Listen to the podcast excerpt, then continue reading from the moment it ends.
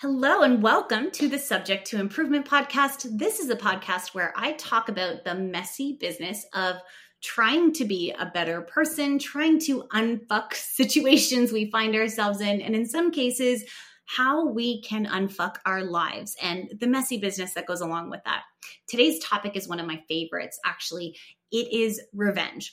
Or honestly, what I should say is it's anti revenge. So I am not i sometimes describe myself to people as being kind of like an olivia pope where i'm like spicy lawyer meets life coach but the big difference between me and olivia pope and honestly i didn't watch the last few seasons of scandal because i kind of lost interest when it got too crazy but the big difference is that I do not break the law. I do not inflict harm on other people. That is not my jam. I do not believe that we get farther ahead in life by causing other people harm. And I certainly, it follows, therefore, do not believe in revenge. And amongst other things, I like to keep my clients totally unimpeachable when we're working together, when we're unfucking their lives. And revenge is very, very impeachable for the record, like very impeachable. It is not advised. However, it is very important, and I can understand the temptation to want to get revenge because after you feel like someone's personally victimized you, i.e., Regina George from Mean Girls, has personally victimized you, of course you're going to want to do something about that. You're going to want to take your power back. You're going to want your agency. And one of the first things we do, because this is how we've actually been conditioned as a society, is we think, all right, I'm going to make the other person pay for what they did. They're going to suffer just as much as I did. Because in our heads, that's justice, right? Like in our heads, we're like, yeah, that means we won't have taken it lying down and, you know, we're not the victim anymore.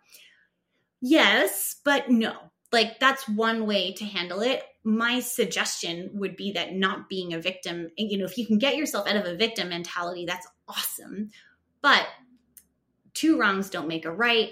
I my experience lived and professional experience has been that when people try to get revenge, the situation almost always goes from terrible to fucking horrendous. Like it always goes from bad to worse. It is a terrible, terrible recipe. And the research actually backs that up, by the way, because the research shows that we like the thought of revenge. And of course we do, because that's what we see in stories and movies.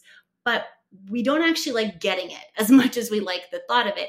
And that makes sense when you think about it because often you'll feel guilty if you do get revenge and you cause harm to somebody else. But then there's also the component of you've now really just created an enemy and you're always going to be looking over your shoulder and you're never really going to be at peace because you will have potentially provoked a bear. And a lot of people, by the way, when they're dealing with toxic relationships, are really, really worried about poking the bear. So they don't want to be a victim. They want it to stop they would like to get some kind of justice in some way, you know, but revenge is not the way to do it. And they're just not sure how to unfuck their life from that situation. So I came up with what I am calling in my head the anti revenge strategy, or if we want to like totally take all negativity out of it, we can call it the comeback strategy or the ultimate happiness strategy. But there are three steps to getting the better of the situation. So most of the time, what my clients are looking for when I dig in and I'm like, all right, why do you want revenge? Like, what do you actually want? What do you want out of this situation? They don't want revenge.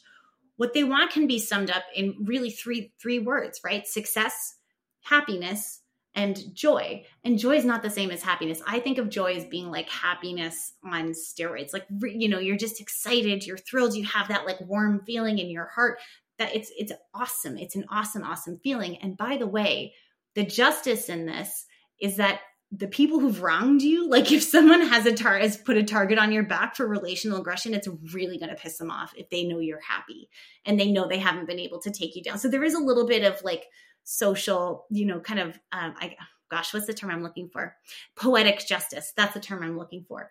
Uh, so this will kind of get that justice. But what I am going to tell you is that by the time you're done creating your comeback, doing the anti revenge, you're not going to give a shit what the other person's thinking because you will have moved on so far that they will be irrelevant. And that is a wonderful feeling that your life is so fulfilled that you're not worried about them anymore.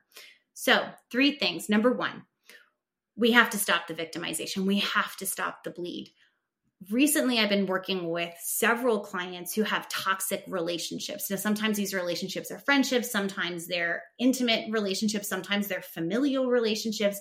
But the clients understand, like they come to me because they're feeling really frustrated, they're feeling really constrained. Sometimes they're feeling really powerless to stop this bad behavior or they just feel like you know they can't these people are trashing their reputations and throwing them under the bus and they don't know what to do. And they're very very much in victim mode at that point because they're not really like they're not seeing all the possibilities for them to get their power back. So what we have to do to get your power back is number 1 stop the victimization. If somebody is being toxic towards you and that behavior is continuing we have to stop it before we can do anything else. What does this look like? Okay sometimes it looks like having a boundary and knowing how to enforce that boundary in a way that isn't going to aggravate the situation but also isn't going to make you totally like contort yourself like t- tie yourself in knots because you're worried about feeling guilty or you're worried about negative consequences that type of thing Sometimes it means you might need to correct the record. So if there's been a reputational issue and this person is like trying to take you down or steal your job or they're talking shit about you to your boss or something, you might need to look at some reputation rehab for that. Sometimes it also means honestly getting law enforcement involved and, and getting lawsuits involved. And what I want to be clear on here is I'm not suggesting that you don't go and get compensation. Like if someone's wronged you and if it's an actionable wrong, and what I mean by that is if we can bring a lawsuit, then there are times when I will explore that idea with my clients and I'll connect them with attorneys and lawyers in their jurisdiction and and and be there with them as they're exploring that because there is a component that can be very healing from litigation, but litigation can also be something that just keeps the pain ongoing. So it's something that has to be done, I think, um, with eyes wide open. But sometimes stopping that victimization does actually mean using using legal recourses, and that's okay. The thing to remember, though, is that you will never take your power back if you allow the person to keep victimizing you and in most cases in most cases and certainly the people that i that i see and coach because i'm a coach i'm not like I, i'm i'm not a cop like i'm a coach. Most of the cases that i see especially when it deals with relational aggression involve people who are have been stuck in the victim side of things for so long that they don't always see the avenues available to them for getting out of it. And those avenues are there but sometimes they'll even gaslight themselves into thinking that those avenues are bad ideas or they you know they'll be afraid of of doing what any other human being would do just because the situation has been such a mind fuck for them. So it's super super crucial that we move that I move, that my clients and I move them out of that victim mode. And honestly, when they show up and they're like, okay, I want revenge, there is a part of me that gets happier because I'm like, oh, good. I would rather you be angry than feeling fearful or feeling like a victim. Obviously, I don't want them to act out on that anger in non productive ways, but it's better than feeling like the victim. It's better than feeling like you're in the fetal position and life is just kicking the shit out of you. I had somebody once describe to me as that transition of being almost like having a mosquito around your head and you like put up with it and you're like, oh man, you know, like fuck, life sucks. I've got this mosquito and damn it, like I can't do anything about it. And then you reach the point where you're like, it's a fucking mosquito. I'm a human being. I'm gonna I'm gonna swat it away. And that's that like transition of no, I'm not gonna take this anymore. Fuck you. Go away, mosquito. And you know, that's done. So I I actually don't mind when someone does come to me asking about revenge because then I think, okay, that's great. At least now you've realized that the behavior that you've been tolerating for so long is unacceptable. And now you want to do something about it. And this, you know, we're on step one of three, is what I would propose that they do about it. Okay, the next step is to create a bigger and better version of your life, vision and version, but vision of your life than the one you're living now. Here's what's really interesting about this is that after people have been targets of relational aggression for so long, after they've been putting up with other people's bullshit for so long, they sometimes will like screw themselves out of the vision of the life that they want. Like they will sometimes have such a fucked up barometer for what they can do and what's available to them that even it can be so cool to sit there in session and say, you know, something like, why is that not possible for you? If it's possible, I mean, it's, I see it. Like, why is it not possible for you? And to see that like switch, you know, I'm snapping my fingers, like to see that switch and them go, oh yeah, I can totally do that is so amazing and powerful. And I've had clients who've completely transformed their lives in two sessions with me because we've started on this track. And this isn't a linear, you know, it's like step one, step two, but often they kind of overlap and and it's not it's not always a linear journey but it's very cool to see them start to realize all of the opportunities that are available for them that they just weren't seeing before because they were so stuck in that victim and anger mindset. Those two mindsets will totally cock block you from seeing the opportunities that are available to you by the way.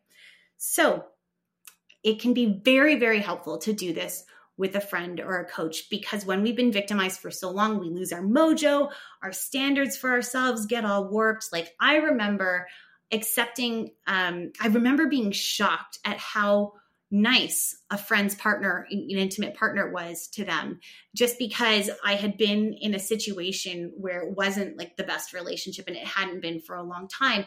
And I just kept on putting up with this degree of ambivalence from the person I was with. And so to see that I, I, had a friend who had a partner that wasn't ambivalent towards her, and then me being like, "Oh, that's so nice! Like, oh, you've really found a gem." And what she said to me was, uh, "Susanna, that's the bare minimum. Like, uh, yes, like obviously that should be there in your relationship, but let's not celebrate the bare minimum level of respect that's required here." And that was a really big moment for me. So that's what I mean by creating a bigger and better vision of what your life can look like and what your relationships could look like, what your job could look like, like what you, how you might feel every single day. Like we get really granular with this stuff and it's so powerful, so powerful. Okay. The next thing, oh, the other thing I wanted to say before I forget is, um, we are not just going for putting you back in the position you were in before. I don't believe in that. I think that if something shitty happens, it would be a waste not to figure out how to come out of it bigger and better. So, because we're going for our target of success, happiness, and joy, we also have to figure out how we're going to create a life that actually brings you tons of those experiences. And that's where we have to start with the vision. That's why we start with the vision. Then we get to the how in a more granular fashion again. So, step three is going to be devise and crucially implement the strategy or plan to make it happen. And there are three prongs of any good strategy or plan for this type of work that have to be there. The first one is the business prong. And by business, I, I mean the practical stuff. So I'm now going to give you the example of how I didn't even know I was implementing this years ago when I did, but I did. So, little backstory I was dealing with, I would say I was dealing with just life experiences, being a human being for a while. Like, I wasn't really a fully formed human. And I think, just like every other human being on this planet, I had a smattering of positive experiences, but also some negative experiences. And I also had picked up some, you know, bullshit along the way, right? Like, I had, was a people pleaser. I think I still probably am slightly a people pleaser. I was actually, that was probably my main problem, but I also had a lot of anxiety and I had a really fucked up self concept. And that created issues. And it created issues that I uh, kind of didn't want to look at or didn't, it wasn't like, I just didn't, yeah, I didn't want to look at it, didn't want to admit it for a long time. And then what ended up happening was there was this life event where a relation, an intimate relationship broke down. And it just was the straw that broke the camel's back. So I sort of felt like, holy fuck, all of the tick boxes, the life tick boxes I wanted uh, are not there. And the most important one, the one that I felt made me the most worthy, which is total bullshit, by the way. Like, I'm not, this is not the message of the podcast, but the one that I was really worried about was my relationship status because I felt like that was really just crucially important. And I could probably sit there and dissect how that's a hangover of being a target of uh, relational aggression. And then also the hangover of that is that you can also participate in it as well, which I'm not proud of. Bottom line is that I felt like in that moment, I had sort of reached the point where I needed to make a choice. Like I was fucking done with this victim thing, but I also needed to process it. So that's where I was.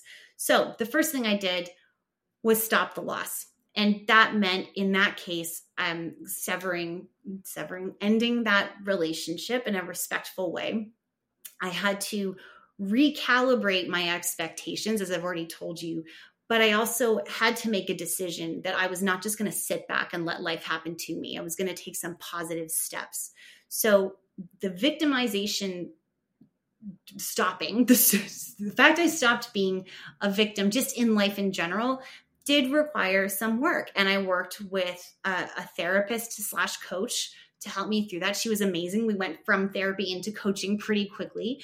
Um, but that was something that that needed to happen. And the other thing that needed to happen was i also needed to make sure that my side of the street was clean meaning that i needed to make sure i wasn't inadvertently contributing to my own issue which goes back to me saying i had to make a choice to stop letting life just happen to me and be a little bit more of an active creator in my life to use life coach speak but yeah to actually take the bull by the horns and take some action and not just expect everything to happen.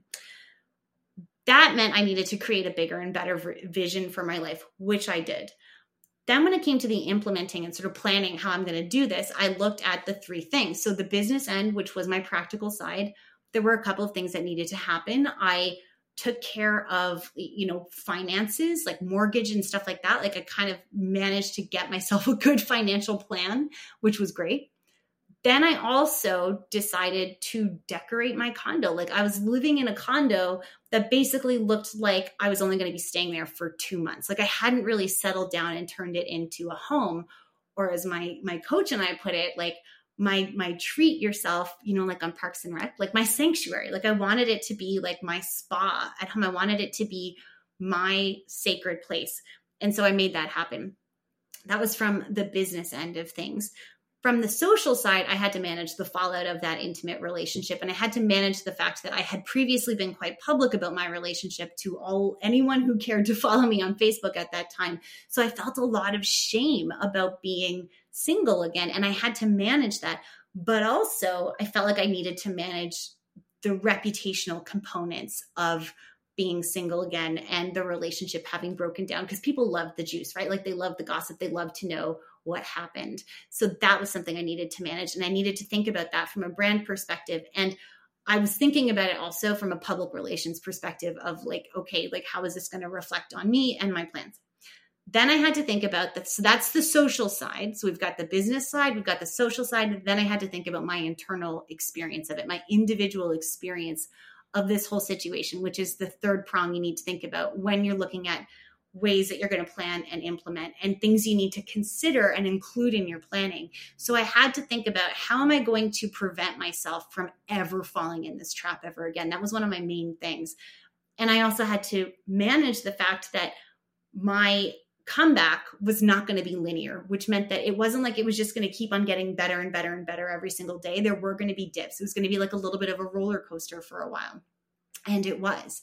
I needed to manage that. So I put in plans and implementation strategies to manage all of those things. And what ended up happening was I felt like things turned around for me in record time. Like I was expecting, I was subscribing to the Sex in the City, Charlotte York saying, you have to mourn the loss of your relationship for half of the length of the relationship, or that's how long it takes to get over somebody, something like that. I was thinking, like, oh, fuck, like I'm in this for a while, but it was a fraction of the time. That's the power, I think, of really good coaching because the coaching it's not to say that you're just going to sail through and get what you want. You're going to have to do the work to get there. And a good coach isn't going to do it for you. A good coach is going to help you do it yourself so that you build those skills and you don't become codependent on the coach. But I got there faster. And when like I got to my my goal a lot faster and when I did get there the other thing I noticed was that my experience was a lot nicer.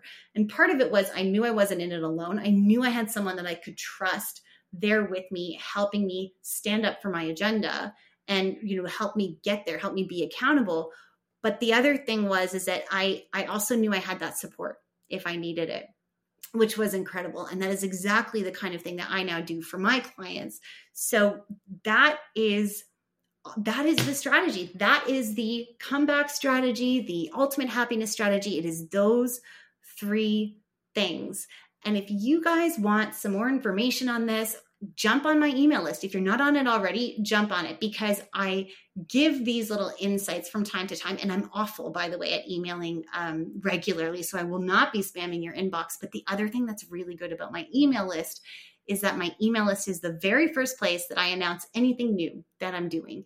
And it's also the first place that I offer any early bird discounts. So make sure you hop on that list. And until next time, I'm going to keep improving. Let me know. Get in touch with me on Instagram. Come have a chat with me and let me know how you are doing the messy business of self improvement. But I will talk to you next time. Have a really great day. And thanks for hanging out with me.